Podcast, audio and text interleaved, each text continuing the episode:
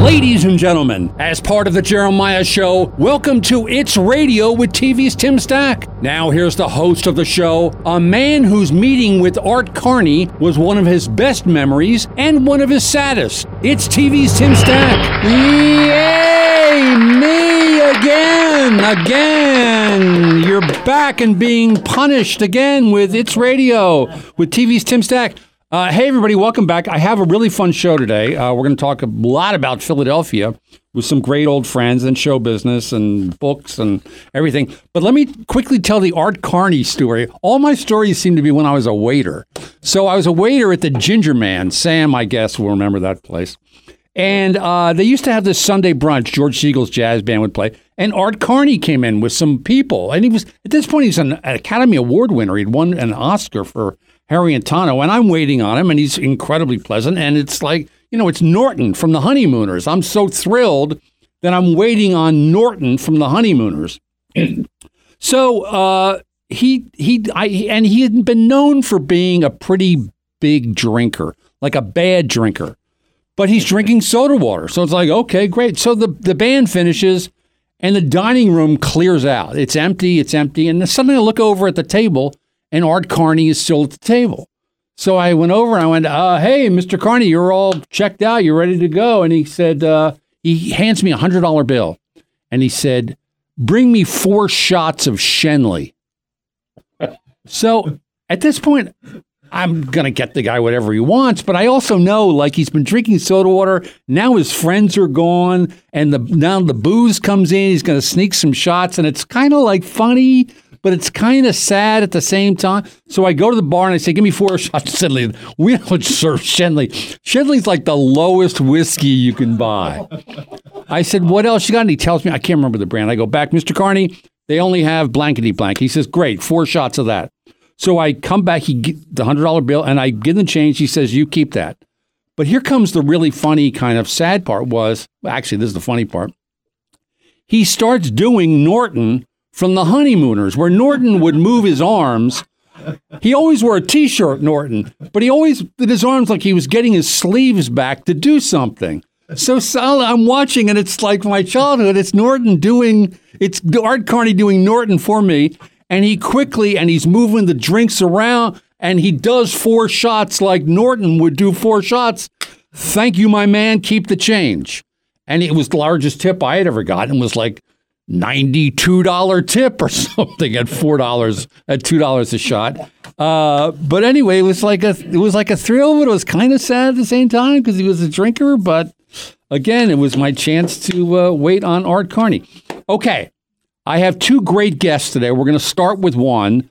Uh, and then bring in my other guest, Paul Hutter, later on. But he can jump in again, Paul. Anything, you know, just jump in. Super loose. So we uh, we have a queue so let's introduce our first guest by this clip. Is Rattlers. What a way to die. That's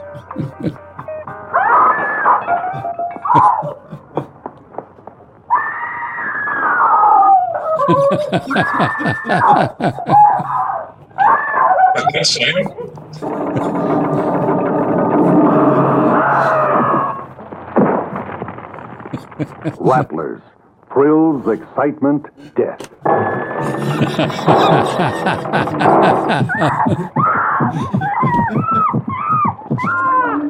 Rattlers, striking soon. Rated PG. I love that at the end. Rated PG. Uh, okay, Sam Chew Jr. was born and raised in Philadelphia. He is one of the last inhabitants of what can be called Old Philadelphia.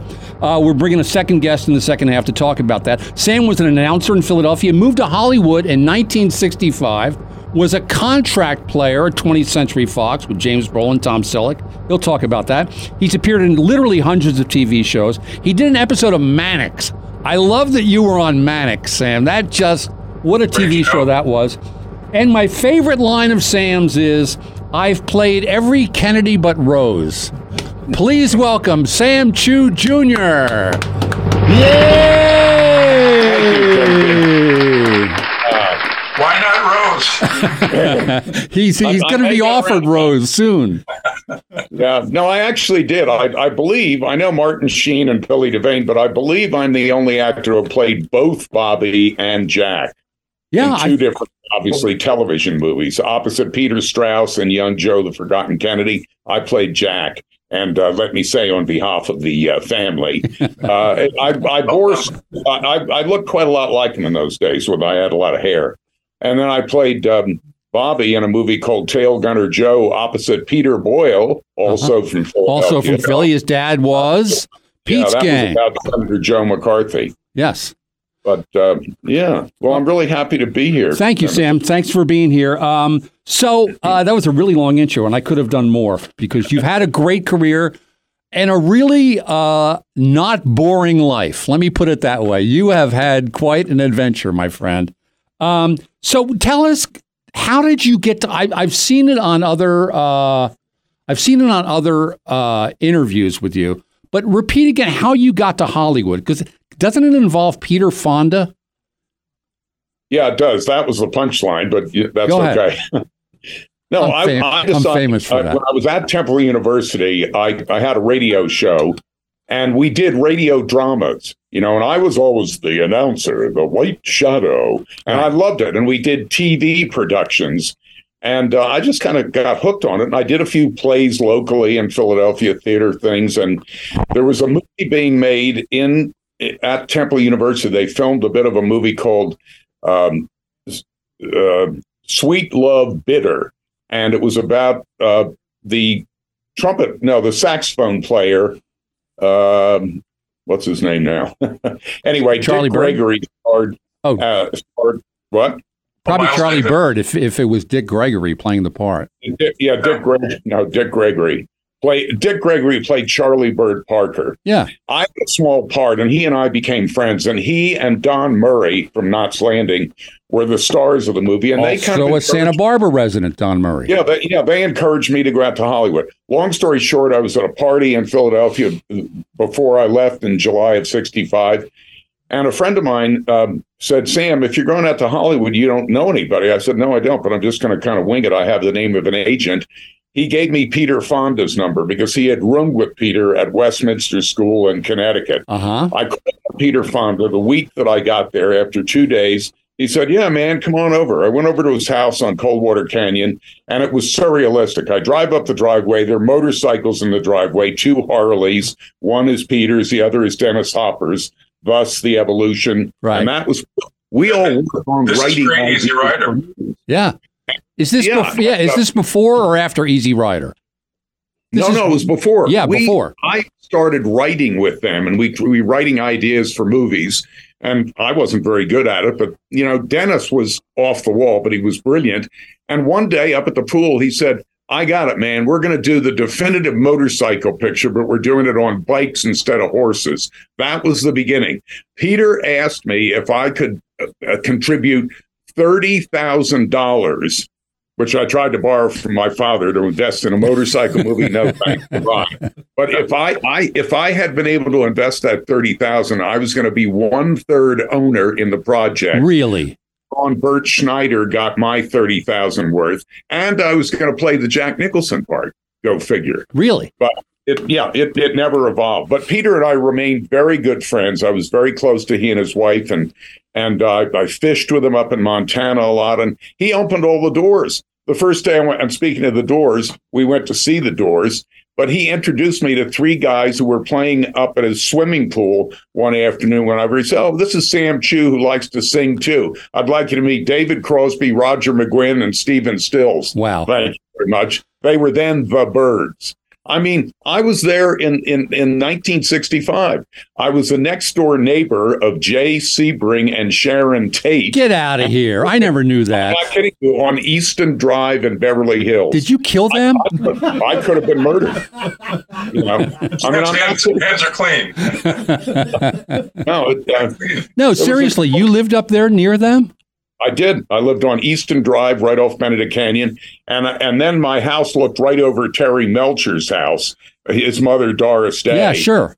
He used to ask me to look out for his house around the swimming pool when he was away in case anybody would try to break in. Oh my well, gosh. guess, guess who broke in? No, Well- it was surrealistic. So And I will I, am actually. Let me interrupt one second, Sam, because I was going to ask you if there was any connect. I'm reading this crazy book about Manson now called Chaos, and uh, Oh. and I was going to ask you if like if you ever ran into Terry Melcher.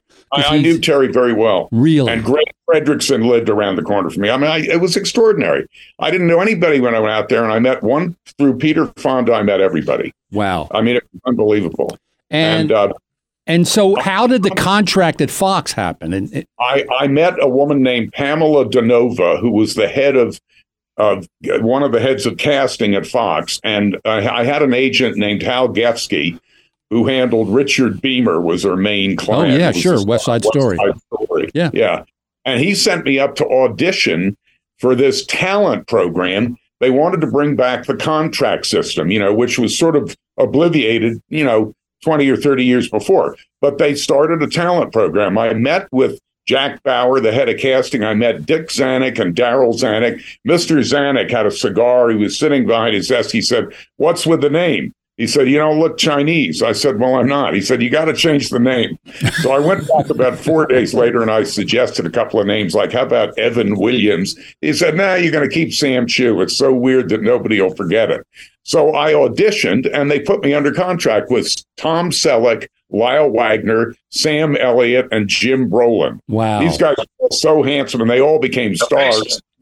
And I wasn't a star, but I did work a lot. We had classes every day.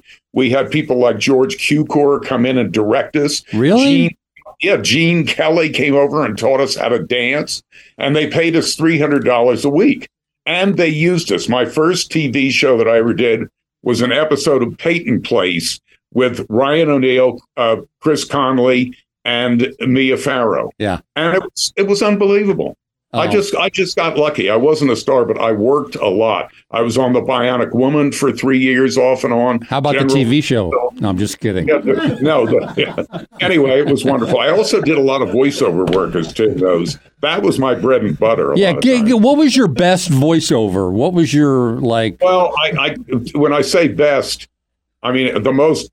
Uh, the one that I got most notoriety for Yes. was that I was the original narrator of the Shark Week series on the Discovery Channel. I, that when that first came up, I was the narrator. It was a new concept, and and the shark is the most predatory creature. you know, and I narrated all that stuff. I narrated a lot of books on tape, a lot of Discovery Channel, National Geographic stuff, and I was in an interview one day, and sitting right next to me, I look over, I went, "Oh my God, that's James Earl Jones," and it was Jimmy. He's the voice of God. Yeah, But sure. I, he was the voice of Verizon, and I became the voice of "Welcome to AT and T." I I was the voice of AT and T, and a lot of stuff. And you got residuals, as Tim knows. yeah, so I it- remember those You days. money. You go in. You you don't have to learn the lines. You say the stuff. You go home, and you make money. Yeah, the funniest thing, you're the first guy, Sam, I've met from the old days of doing voiceovers who never smoked. Because all those guys, Ernie Anderson and all those guys, just pounded Winston's constantly to I keep did, that I did voice. smoke, but I didn't. Oh, you did that smoke. Yeah. Yeah, but not a lot. But Ernie Anderson, I worked with Ernie, and Ernie Anderson used to smoke in the studio. Yeah. and I also did, I also did a commercial. I did something with Gary Owens, and I couldn't believe it. I went in and and uh, Gary Owens, and Yeah. and, and we went into the studio, and Gary actually did. And this is the Gary Owen show. And I said, Gary, why do you do that? He said, so I can hear myself talk. He, he used to do that. Yeah, I think that's and that's sort of how he talked. Like if you would say like he came in and did some voiceovers for Son of the Beach. And Yeah. It's like, hey Gary, nice to meet you. Nice to meet you. It was always like oh, voiceover. And I worked with Don LaFontaine. I remember him. He, he Don LaFontaine. He might have done the Rattlers thing, but he Don LaFontaine was the king of trailers. You know, Yeah, oh, I love that. I, I got to say, Sam, you were in two movies. I would say Rattlers is as bad a movie as was ever Oh. made. But here's one. You're in a really underrated comedy that people should go back and look at if they haven't seen it I called Serial Yeah. with, with Martin Mull and Sarah. And Sam has a scene in there. It's just a killer scene as the guy who marries them. Yeah. but it's one of those movies that people need to go back and watch. it's a really funny, clever 80s movie. I just went back and watched The In-Laws again. Uh, yeah. It's so good. These some of Oh, these I'm- I'm 80s to feel- movies need to be watched again and appreciated for the comedy. It was sadly, it unfortunately, and it was directed by Bill Persky, Persky and Denoff, Sure. one of the great directors. And I had a I had a big part. I mean, and I was there with Martin Mull, Tuesday Weld, Nita Talbot, Sally Kellerman, Christopher Lee, Wow. Tommy Smothers, Yes. married us. It, it's but it's all about est and hot tubbing Yeah, and white. it's really funny. It still it- really it- hold up. But, it but it came out too close to Bob Carol, Ted, and Alice. It was in a similar vein. It's a know? more clever movie. It, It's a, it, it was. It's a very funny movie. Okay, we got to take our first break. I'm talking to Sam Chew Jr. Uh, we're going to talk to somebody else too in the second half of this. He's an old friend and actor, great career, great life. Um, and I'll just plug uh, Sam. You want you're writing a story, right? You said you're you're you're, right, you're working on your memoir. I'll just plug uh, the show I worked on, Sprung, which is on Amazon Freevee. It's a great show, and we're going to take our first break. We'll be right back. You're listening to It's Radio with TV's Tim Stack. Hey, everybody, it's Tim Stack from It's Radio with TV's Tim Stack asking you to watch the show Sprung on Freevee, Amazon's new free channel. I promise you, it's funny, it's got heart, and my shoulder appears in episode three. I'm Sam Chew, your host. No, your real host is Radio with the TV guy, Timothy Stack. Well, Catherine, the man who fired you is with us tonight. He's the superintendent of schools for Mustang County, Nevada. Please welcome Mr. Kenneth Philbrick.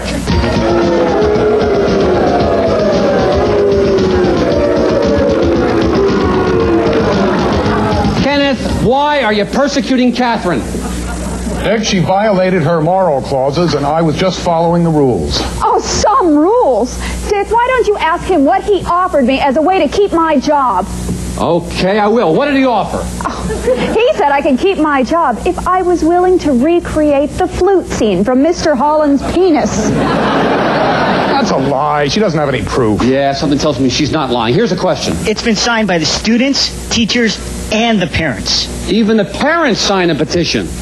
Well, no, just the dads. Okay. Well, how about it, Kenneth? You going to give her another chance? The only way this. The only way this tramp's coming back to my school is under my dead body. Oh, really? Well, look here, mister. I want to say something to you. I'm going to give you a piece of my mind. Except stand here so I can read the prompter. That was a clip from Nightstand with Dick Dietrich, my old show that Sam came on and did a bit for. Very funny. Uh, Sam Chew, welcome to the show. Actor, uh, voiceover guy, soon to be an author, great old Philadelphian. We're going to talk about that uh, coming up in the next segment. Um, but Sam, I wanted to ask you. I was looking at your uh, credits, and one of the things that jumped out was you did an episode of Here's Lucy with Lucille Ball. That's right. So, I mean, there's as big a legend in Hollywood as you, and they're still making movies about her. It's just, so what was she like? That's the simple question. What was she like? Absolutely fabulous. The the two um, the two most wonderful people I ever had the privilege of working with were Lucille Ball and James Garner. Wow. Uh, and uh, and I worked with Bill Conrad, you know, on Cannon, and I, I did Ironside. I mean, I got to work with these huge stars. Uh, uh, one of the other ones that was fabulous too was Glenn Ford. God, Yeah, I've only sweet- heard that. Everybody you mentioned, I only heard great things about. Here's a here's a. Philadelphia twist: is you know when you're a guest star on a show, you're really not supposed to bother the stars of the show. Right. But I'm doing a Quincy and it was bored. I don't know for whatever reason. Jack Klugman is over by himself, and it's kind of like don't bother him. And I just Yeah. couldn't help myself, and I just said, I think I said like, "What's your favorite cheesesteak?" or something, and it just opened up a conversation because Jack Klugman was from Philly. So he, he turned out to be a nice guy, but I had heard, you know, like stay away, stay away. So it's great to hear uh, about James Garner and and Lucille Ball. What about now? Who was horrible? Lucy took a liking to me. I mean, I uh, it, the show was called the Greek My Greek Wedding, and I play this guy who marries a Greek girl, and we have a Greek thing where they break glasses and stomp on the tables and Yes. do everything. And for some reason, she really liked me, and she lived right around the corner from me, and she invited me over, and I became really close to Desi and Lu, Lu, her daughter Lucie. And I used to go over there and have dinner. I mean, it was Really? unbelievable. She, was so down to earth, so sweet, and so wonderful and kind. And I just, I never forgot it. I mean, what a privilege. Oh my gosh, yeah, absolutely. So, what was there anybody who was just horrible? You don't have to answer the question if you don't want. Yeah, no, I, I- I'll be honest about it. Yeah. I won't. I won't tell you who it was. Okay. but I'll just tell you quickly. I was signed to do a guest starring part on a show at Paramount, Yeah. and and it was a very poignant scene where I play the son of a man that I, I mean, my father gets murdered, and I, and this guy has to tell me that my father was murdered, and my father wasn't a criminal or anything; he was just shot, and and I had a very emotional scene where I had to break down and everything else, and I was prepared for it. I was warned by the director before, you know, when I got on, Yeah. years ago, a director said to me, "If you want to you want to have a good career in Hollywood and save yourself, always be nice to everybody, but particularly the cinematographer, because they can leave you on the cutting room floor." Sure. which is true. But anyway, I was told by the assistant director and by the director, that, Sam, don't take offense to this guy because he's probably going to not do. He may not even. He'll do two shots. He will not work with you for your close-ups. Yeah. And I said, well, that's fine. I don't need somebody standing. Normally they will. Anyway, uh, he came in, he did his stuff. He couldn't, he barely even said hello to me or anybody else. And then he left. And he's got a very bad reputation. And I guess, can I say it? Yeah. Say it. That's what we're waiting All right. for. All right. Well, I'll tell you who it was. It was William Shatner. What? No, I'm just Yes, kidding. William Shatner. Yeah, William people Shatner. hate him. Well, I could so- tell you other things about him that I can't say on the air, but uh, no, he rides. You know, my son runs horse shows all over the country, and Shatner rode Tennessee Walkers for a while, and he was a big horse guy. But even in the horse world, nobody likes him. He's just he was mean, and Yeah. he wouldn't do he wouldn't do a two shot. He didn't even say after we finished our scene, and I we did the master, and when we did my close up. I was in tears, and I, as I was supposed to be, and well, that's all we had to do. We did one take, and we didn't have to do it again. But he just kind of left. Is this I on mean, he- Star Trek? no, it was called T.J. Hooker. Oh, T.J. Hooker. Yeah. Yeah. Yeah. Yeah. Yeah. Yeah. I mean, I'm sorry to say that, but that's the only, that's the only bad experience I ever had in the business. Everybody I ever worked with. Wow, good I for you. movies- I did two movies with Sylvester Stallone, nicest guy in the world, not the Rockies, two other movies, greatest guy. We became buddies. I did three movies with Charlie Bronson, who was Uh-huh. also a guy, because Paul Kohner was his agent, and Right. Paul Kohner's son was my best friend, Pancho. So, I mean, I just, uh, Bradford Dillman, who lived in Santa Barbara, Brad and I played FBI agents in one of these Bronson movies. And I- I'm telling you, it was a, it was a magical, magical life. And I was just lucky. But I did, as Tim can tell you, you got a network. You and I, I schmoozed a lot out there. I mean, I, I worked the social scene on both sides, not only with the with the showbiz people, but with the kind of you know, I went to parties that Ronald Reagan and Nancy Reagan were at. I mean, it was amazing. That's crazy. You know, it's funny when when uh, I moved to Santa Barbara and uh, I got a an interview once uh, with Roseanne uh, to be her head writer. And and I said, yeah, I live in Santa Barbara. She goes, Santa Barbara, how do you live? there? How don't how you don't go to the parties? How do you get a job? And I said, like, you know, it's true. It's there. There's a way. There is a networking in Hollywood that goes on. That's a party scene, and it's it's good to go to those parties. And you you know we're smart at the time to do it. So, but but I just love that you sort of caught Hollywood because I got there in '79, and it was kind of over, but people hadn't accepted it yet. But you, Yeah. but they all talked about Hollywood and so, Southern California in the '60s and '50s, just like paradise, just no traffic, p- fun, no pressure, paradise. It was, it was, and I'll tell you, for those people who have not seen it, uh, I would, I would t- totally recommend because it's exactly like it was once upon a time in Hollywood. yeah, oh, that's a fantastic. That movie is brilliant. It captures. I mean, I used to I used to get down to the Whisky a Go Go and what the whole thing, and the mood changed tremendously after the Manson murders. Everybody became paranoid. Really? Started locking their gates and locking their house, and that was that was the beginning of of the end. And he depicted it in that movie brilliantly, I think. Yeah, he sure did. I mean, that movie. I that's one of those movies when it comes on, I just watch it. You know, like Yeah. Godfather Two, Once Upon a Time in Hollywood, Goodfellas. It's like, okay, here's what I'm doing for the next three hours. I'm watching this movie. Uh, it's just one of those things. So uh, we're coming up on our second break, and when we come back, another guest is going to join us. So we're going to talk about uh, Sam's previous life before he came to Hollywood. But Paul, the uh, he's sort of an expert in this world, and and he's an old friend. So we're going to come back. Uh, you're listening to It's Radio with TV's Tim Stack, and we'll be right back. What did you think of my wedding present? I like my presents at least acknowledged, you know. It was beautiful. And sweet of Tex. Yes, yeah. She was quite a boat, the true love, wasn't she? Was and is.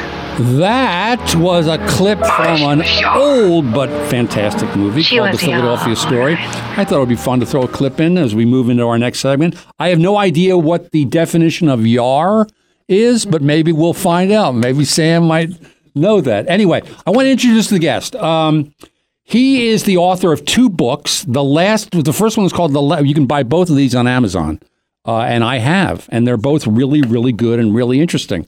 Especially if you're a sports guy. In the second book, uh, the first book is called "The Last Philadelphia Gentleman: The Sunset of an American Ruling Class and the Goal." uh, That's the first book uh, which really looks at like Philadelphia society and where it all came from and where it disappeared to. Uh, the second book is called, which is you know I love, uh, the Golden Age of Ivy League basketball from Bill Bradley to Penn's Final Four, 1964, 1979, and I'll add this to Paul's intro. Arguably, the best athlete to ever come out of look what I'm wearing, guys, Germantown Academy. Please welcome Paul Hutter. Yay! Paul, welcome to the show. Thank you for being here. Great, great to see you, Tim. It's Um. It's been, been a while. So, uh, Paul, I'll give you a little bit of history. He he went. We went to the same high school. I had no business going there, but I did because my brother was a decent athlete who was a an a, an end for Paul, who was the quarterback. Uh, and I think they thought I was a good athlete, and boy, I sure fooled them. Um, Canadian, so so, uh, but then you went to Princeton and went to work at Wall Street, and then you started writing books. And the books, I just, I know you love them. They were passion projects for you. So, but just tell us about the uh, the first book, which is no, tell us about the second book, which is sort of looking at old Philadelphia. Uh, yeah, well, uh, actually, the, the second book, the, the uh, could be the story of Sam Chew and his family, in, in some respects, because uh, it essentially goes back to the uh, beginning of uh, uh, the you know the period of uh, when uh, uh, people were coming over from the religious wars, and Sam's family and 1607 John Chew. How many uh, how many generations ago was that, Sam? When you when John Chew came over, what would that? Uh, I think 11 or 12. uh, Eleven or twelve? Yeah, so 1620 1622, he came over on the, uh, on the, Right. you know, the Faith Hope and Charity. And then his wife and family came over after that. uh, And they went to Jamestown and then they migrated north from there. Right. One day, it's uh, believed that Sam's family also came over in 16, uh, or, or John Chew may have come over with uh, John Smith Yeah. in 1607, and then went back to England, came back in 1622. And uh, uh, so the, Sam's uh, ancestors were among the oldest uh, uh, immigrants to the United States. In fact, Sam's family, the Chew family, probably has the most distinguished pedigree, uh, possibly of any family in the country. That's so funny. 1607, uh, you know, 12, 13 gener- It might even be uh, the, the number of generations is incredible. But uh, so the, the the book basically is tells the story of uh, uh, the WASP uh, leadership in the country and how uh, during the religious wars of uh, the 1600s, uh, people like Sam's family came over and developed the, the, the the principles of free markets, the Enlightenment, and so forth. And eventually, by the 1700s, Philadelphia was being had become the largest city in, in the colonies and uh, by 1776, the Declaration of Independence and uh, Madisonian democracy, the Constitution were created by the WASP uh, uh cohort, and uh, Sam's family was critical to that. And of course, Princeton University, where I went to school, and you know, Princeton, Harvard, and Yale, and uh, the whole uh, the whole background that led to the Industrial Revolution, and then the Gilded Age with the Vanderbilts, Rockefellers, Morgans, and so forth. So that's basically the uh, you know the background of the movie. But uh, early on in or of the book, but early on in the book, I talk about the. Uh, uh, I don't know if you guys recall the in 1978 the Preppy Handbook came out. Yeah, sure. Lisa Birnbach. She had a little. she's been back in the news recently because of the E. Jean Carroll libel suit against Trump. She Lisa Birnbach was a witness in that trial, and I've seen her on some. Right, I, I, read something about that. Uh, yeah. Well, the, the, the first part of the book, the early chapters, uh, are essentially a updated recreation of the uh, uh, uh many aspects of the Preppy Handbook. The uh, the background, going going back to the uh, chivalry and the British uh, uh, aristocratic gentleman, what uh, what a gentleman's all about, and that uh, the, British aristocratic gentleman uh, really turned into, evolved into the white Anglo-Saxon Protestant gentleman, and right. which, of which Sam is a.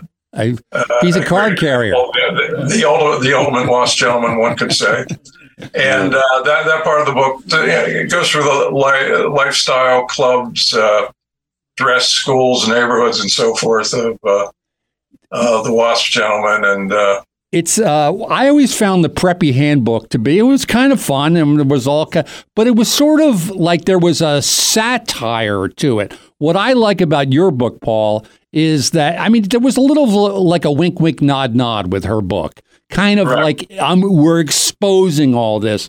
What I like about your book is that it's really a, a history book, is what it is. It's and it's written. Definitely. Definitely. It's it's written very very well. It's very interesting, but it's a history book as opposed to I'm I'm exposing something here and making fun of it. Not that anything's wrong with the Preppy Handbook. I'm not knocking her or the book, but your your book is different.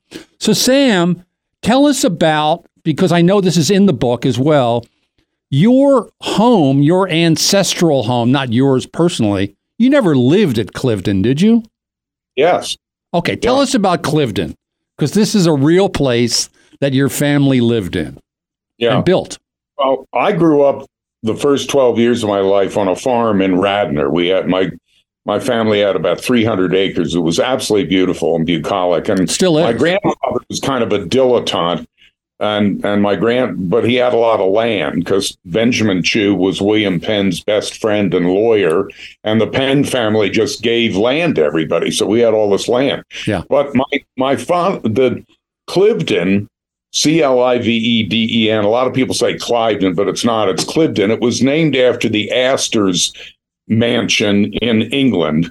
And uh, it was built by Benjamin Chew, the Chief Justice of, of the Supreme Court of Pennsylvania, the first one, and William Penn's lawyer in 1750. He built the house. It's considered to be even more than Monticello. It's in Germantown, which now is not a particularly great area of Philadelphia, sadly, but it was built as his country house.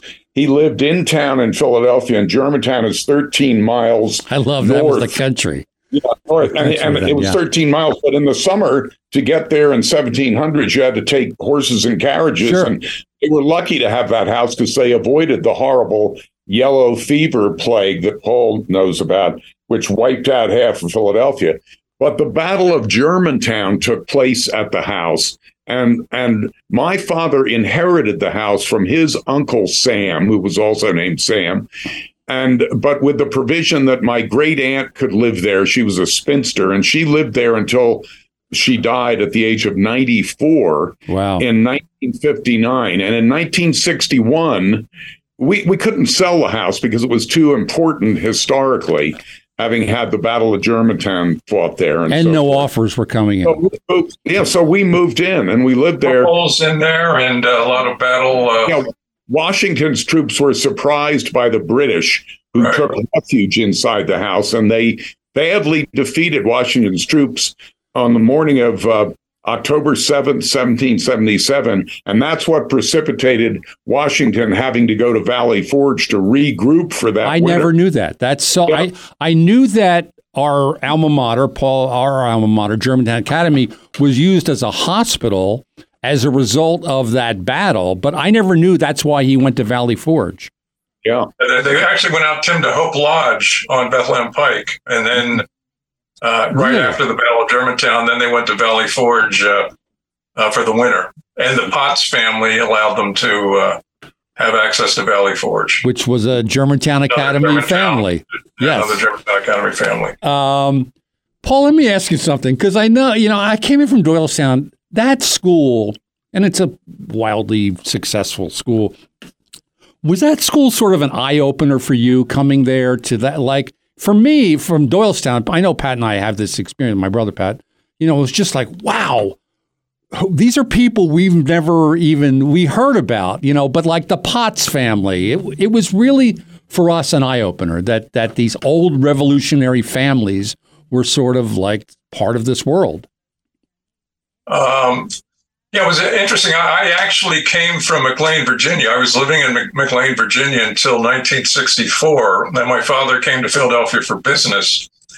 And uh, so we were looking at what schools uh, you know might be a good fit. We moved to Chestnut Hill, the Chestnut Hill area, Mm-hmm. and uh, there was Chestnut Hill Academy, Penn Charter, and uh, Germantown Academy, and it just seemed like a, a good fit. The, the, I met the people there, and Coach Turner and others, and I happened to be a pretty good, uh, pretty good athlete. And it's, it's funny one one of my early memories in 1965 when I was in eighth, eighth grade, second form.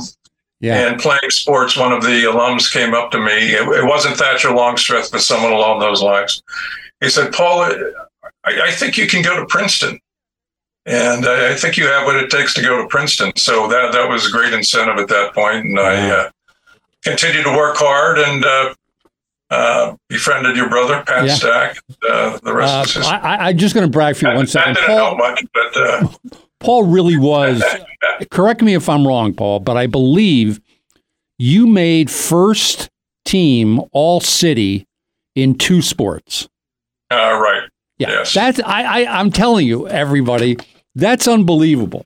In, in a city as large as Philadelphia, because there are only five guys on the basketball team, and there's only one quarterback, and Paul made first team in both of those. It's pretty crazy. Real, real, quick sports uh, memory in my, my senior year, the big Pennsylvania Regional All Star game at Franklin Field. I was the quarterback uh, for the city team uh, versus the suburban team, and uh, on my team was John Cappelletti, who went to Penn State and won the Heisman Trophy. Right.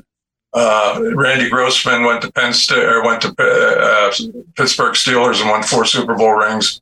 And Billy White Shoes Johnson, the greatest, one of the greatest uh, kick returners in NFL history, and I won the MVP of the game. So Oh, that was the highlight. It's all been downhill. I can guarantee it's all been downhill ever since. you and me both. Uh, okay, we're gonna take. No, you've been you've been going up. I've been okay. I'm, I'm I'm still hanging in there in show business, which I don't recommend people getting into these days. Uh, we're going to take our final break. I'm talking to Paul Hutter. He's got two books on Amazon The Last Philadelphia Gentleman, The Sunset of an American Ruling Class, and his second book, The Golden Age of Ivy League Basketball from Bill Bradley to Penn's Final Four, 64 to 79. You're listening to It's Radio with TV's Tim Stack. Hey, it's Tim Stack, and having been in show business for so long, I have a lot of really funny friends, and you can hear them all on It's Radio with TV's Tim Stack. That's part of the Jeremiah Show. So listen. Paul Hutter, and I'm visiting with my old friend from Philadelphia, who has a great Phillies hat on, by the way, uh, Mr. Tim Stack, or we used to call him Little Stacky. and you're listening to It's Radio with TV's Tim Stack. The Herbert Lowell Dillon Gymnasium at Princeton University has echoed to the sounds of many Tiger stars of the past that holds the trophies that Princeton men and Princeton teams have earned for their alma mater. Heisman Trophy, won by Dick Kazmaier. And Ivy League basketball championships won by Princeton teams. During the 1964-65 season, you couldn't get seats in Dillon Gym. It was sold out for a year because the Princeton basketball team was that great. It was truly the year of the Tiger. The Year of the Tiger, voiced by Bud Palmer. That was Bud, who I who I also waited on once. Who played for Princeton and the New York Knicks? Yes. Bud Palmer, Yes. yeah. I was so thrilled. Yeah, and, and he lived down the street from my wife too in Connecticut uh, when she was a child, like Bud Palmer. But I did. I waited on him. Who didn't I wait on? It's unbelievable. I just got to write about what they ate and how much tipping they left. At Germantown, they always said you'd be a great waiter someday. That's exactly right. Tim, you, Paul, you should go to Princeton. Tim, you should be a waiter. Okay. Bud, Palmer. Bud Palmer was my first wife's stepfather. Really? All world, yeah. He also was one of the founders of um, of um, uh, the Va- of Vail Vail Associates. Yeah, Bud was an incredible guy. His father was Lefty Flynn, and Lefty Flynn was a famous cowboy movie actor. That was Bud's. That was That was his Bud. father? Yeah, Lefty Flynn. Wow. Bud That was- is so funny. I love the small world. I wanted stuff. to uh, say something. Yes. Uh, uh, not a backhanded, but a direct compliment to Paul um, for, among other accolades and accomplishments that he has, and he deserves so much. But I think he did a wonderful job with this book because uh, uh, it's very difficult. A lot of people really don't understand that whole Philadelphia WASPy. By the way, for people that don't know it, WASP was coined by Digby Baltzell, who was a neighbor of mine in Radnor, and he taught sociology at the University of Pennsylvania. And it WASP means White Anglo-Saxon Protestant, but he's the one, as Paul will tell you, to put that on the map. But the thing about Philadelphia is, you know, for instance, here's an example. When I lived in Santa Barbara, uh, people would think nothing of coming up to me and saying, what did you pay for your house? How much do you want to sell your house for? Well, the way I grew up and the way Tim and Paul and all of us, you don't talk about money. You would never ask somebody how much they paid for their house. You know what I mean? It's just there's certain things you don't you just don't do. And I think people uh, make a mistake sometimes thinking of when they say old money. I always say old money is no money, which which is pretty much true for a lot Oftentimes the case. yeah, a lot of our families are that way. We're, I'm not rich. I never was, but they, they maybe they've been there for a long time. You had people like the Dorrances and Fitz Dixon. That's the and- Campbell soup people. Campbell soup, yeah. Soup people, yeah. But by and large, Philadelphians, I, I would venture to say, in, in, in a defensive way, are not snobbish.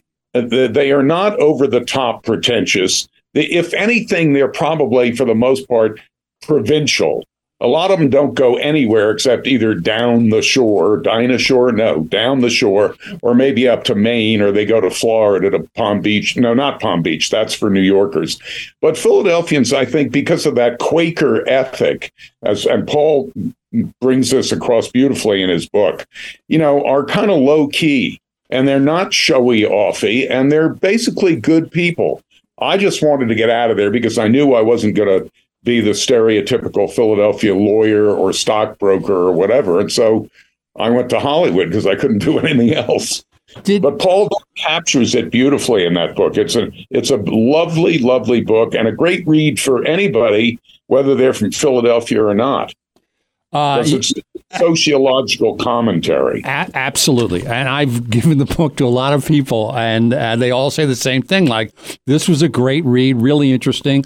And, it, and it's a quiet, it's not a loud expose. It's not even an expose, it's just a historical sort of recollection of where it all came from. Did either of you guys ever go to a debutante party? Oh yeah, many. Well, Sam, Sam would have been Mr. Debutante. Uh, I was, yeah. We'd go to. I mean, there was a period there in the late fifties, early sixties where you literally you would you'd go to a brunch and you'd have Bloody Marys and you'd drink too much at lunch. Then you'd go home, take a nap. Then you'd go to either a tea party or a full blown debutante party with a Lester Lanin orchestra, 40 pieces, and people like the DuPonts and the Hughes who owned Sun Oil and whatever. I mean, they were extravagant parties even in those days. They probably cost in the late 50s, debutante parties probably cost fifty to hundred thousand Wow, dollars for one party dough. for one evening. And I will just tell you one quick one. I was at a debutante party in Chestnut Hill at the Sunnybrook Golf Club. Paul knows this. Uh, right in 1964, before I graduated from Temple, I wasn't trying to be an actor or anything. I was dancing with a girl, and her name was Meg Davis. And she, and I'm not going to tell you who she was until the end, but she said, Sam, you're going to Europe this summer. I hear, yeah, you got to call up my aunt. I said, You're kidding. She said, No, I want you to call her up. I got this phone number. I got over to the south of France when I was jetting around Europe. I went to Monte Carlo and I called up and I was invited up to the palace. And I spent three nights and three days with Her Serene Highness, Princess Grace. Wow. It was Meg Davis. That's Meg Grace Davis, Kelly for us regular people out there. Grace Kelly. And I walked in and Like I Ocean City. Yeah. Oh, and I went to the palace. I, I was I was petrified. I didn't know how to act. I walked in, and she comes out. She's in this sort of aviary, and she comes in with gardening gloves and shorts, and she most beautiful woman I've ever seen. And and I said, "Oh, your Your Majesty," and she said, "Sam, knock it off. I'm from Philly too." Yeah, good for That's her. exactly what she said. Can you imagine? There's a great picture of her on the set of High Noon, and she just looks from. I don't know if you've ever seen this picture. You can find it. It's it's her talking to Zinnemann, the director, and Gary Cooper, and she's in these khaki pants and white Adler socks, if you remember them, and Bass Weejun loafers. Yeah. And it's just like you realize, yeah, she was a woman from Philadelphia who made it into Hollywood, but that Philly girl is so, that Philly society girl is so clear in that picture of just the casual look of what she's wearing. Um, Sam, you weren't at that crazy bachelor party with uh, the Wanamaker family. yeah, I was. You were. I was Fernanda's escort. oh my I God! No I wonder they go- rioted. I didn't go to the house wrecking party because I and I didn't have too much to drink, but I had a stomach ache and I went home. I just didn't go to the after party. Which And actually, it wasn't really. The, it was in Life magazine and our New York pictures. I went Times, yes. And they took it was a big they blew it out of proportion i mean it was a, basically an empty house and somebody swung on a chandelier bill pitts was his name and and broke and they broke a few windows and that was it but the district attorney of suffolk county was up for reelection and he made a big deal out of it you know we're going to really get back at all these society people Yeah. so it came up. No, it's huge, a classic uh, Vanity Fair story. So let's Yeah. get Paul back into this. So, uh, Paul, quickly, the basketball book you wrote, I, I have to say, which was I was going to leapfrog to this question. This, I was thinking about my favorite Philadelphia memories, and I've asked both of you to chime in, but I'll jump in because one of them involves the Palestra uh, which was my brother and I were there the night Calvin Murphy scored 52 points, which is still the scoring record. But tell everybody, I, it's it's it's hard to uh, explain without you know. For me, I get so not emotional, but just like you can't believe this place, the Palestra. Tell everybody a little bit about your book and about that era of Philadelphia basketball. Yeah, well, the, the, the Palestra is the home court of uh, the University of Pennsylvania, and it's uh, really a living museum. It's it's where the uh, basketball, along with Madison Square Garden, excuse me, was really started and and uh, established in the 40s and 50s and into the 60s. And the, the reason I wrote the book is people don't realize when they when they think of Ivy League basketball, Princeton, Harvard, Yale, and so forth, they, they think of uh, you know small time, Yeah, sure. not really that competitive. But between 1965, when Bill Bradley arrived at uh, uh, his senior year at Princeton, and 1979, Penn, uh, Princeton and Penn were in the Final Four. Uh, the league, Ivy League, was much more like the ACC. The, the teams were as, as good as Duke or North Carolina. Yes. In fact, they beat Duke and North Carolina on a regular basis, and a lot of the games were, were played at the the Palestra, and uh, you had the five teams from Philadelphia, Temple, Penn, and uh, LaSalle, Villanova, all playing there and rivalries, and it, so it was just It- it's unbelievable. it's really the center of the basketball universe, along with Madison Square Garden. But every Wednesday and Saturday there would be a Big Five doubleheader. You know, every, it was just crazy. I think their tickets were two dollars, and and just so much fun. You could take the train right to 30th Street Station. So uh, we're getting short on time here. I wanted to ask both of you your favorite Philadelphia foods. Anything come to mind? Uh, well, well, I was just down uh, down the shore Yeah. uh, last weekend, and I had something that I can't get in New York. I live in Bronxville, New York, but uh, I had scrapple. Yeah, Scrapple's the guy. I'm ordering some on Goldbelly because, uh, and my stuff. son, I turned my son-in-law onto it. It's just like the minute people try it, it's the, either the greatest food they've ever eaten for breakfast or the worst. But it's uh, and don't ask what it's made of because it's literally the scraps on the floor. Similar to sausage. Habersads. Pens- Pennsylvania Dutch sausage is uh, Yeah. one way to Um.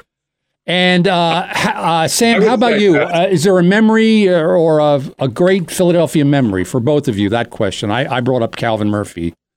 Anything come to mind? Sam, you mentioned your farm in Radnor.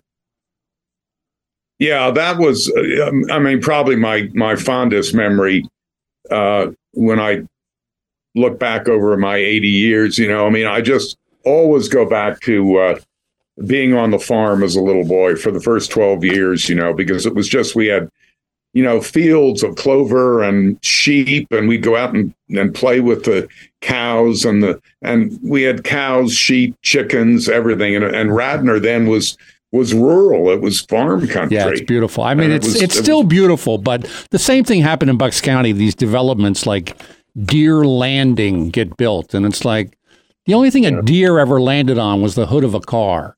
So, yeah, I had that happen up there. uh, Paul, anything jump in your mind? Like you live in Bronxville, anything like when you think Philly, like your best memory? Probably Franklin Field with you winning Uh, the yeah, MVP. that was it. also ro- romantically. I went out with uh, uh, Beth Federoff uh, Uh-huh. during my high school years, so that was my best romantic memory. Morty, uh, Sam knows Morty Federoff, uh, Beth's older brother, and uh, she was. Uh, Dave Lawson described Beth as being uh, looking like uh, Julie Christie, only more beautiful. So Wow. that's I'm going to have to break out my brother's yearbook this weekend and look at her so I can see But that. Timothy, Yeah. I, I just want to mention about scrapple, which is my favorite too, and of course soft shell crabs or hoagies, cheesesteaks. But I believe yeah. if you check at the Montecito Market, they used to carry scrapple because there was somebody I don't know who from Philadelphia that used to have it sent in there. Yeah. No, I, it, it's just Goldbelly now, um, which I have no problem ordering. I just they also have Bassett's ice cream, so I get some of that too. Uh, anyway, guys, uh, uh, Sam Chew and Paul Hutter, thank you so much for joining me today. This was really fun. I want to give one last plug uh, to Paul's book, books. Sorry, uh, the first one is called "The Last Philadelphia Gentleman," kind of about Sam Chew uh, in a way, The Sunset of an American Ruling Class. And his second book, The Golden Age of Ivy League Basketball. If you like college basketball and like the history of that, it's a great period in college basketball from Bill Bradley to Penn's Final Four. Sam, get your book written. America is waiting. Okay, I will. Tim. Okay. Thank you guys so much. great to see you, Tim. Great to see you. Thank you. And uh, we'll see you and hear you next time on It's Radio with TV's Tim Stack. As always, a big thanks to our station manager, Les Carroll, for letting us on the air at all. Listeners, we appreciate you and want to hear from you. Please send us your ideas at jeremiah at thejeremiahshow.com or on Messenger, on Facebook, or Instagram. The show is produced by executive producer Jeremiah Higgins and me, your announcer, Tony Kelly.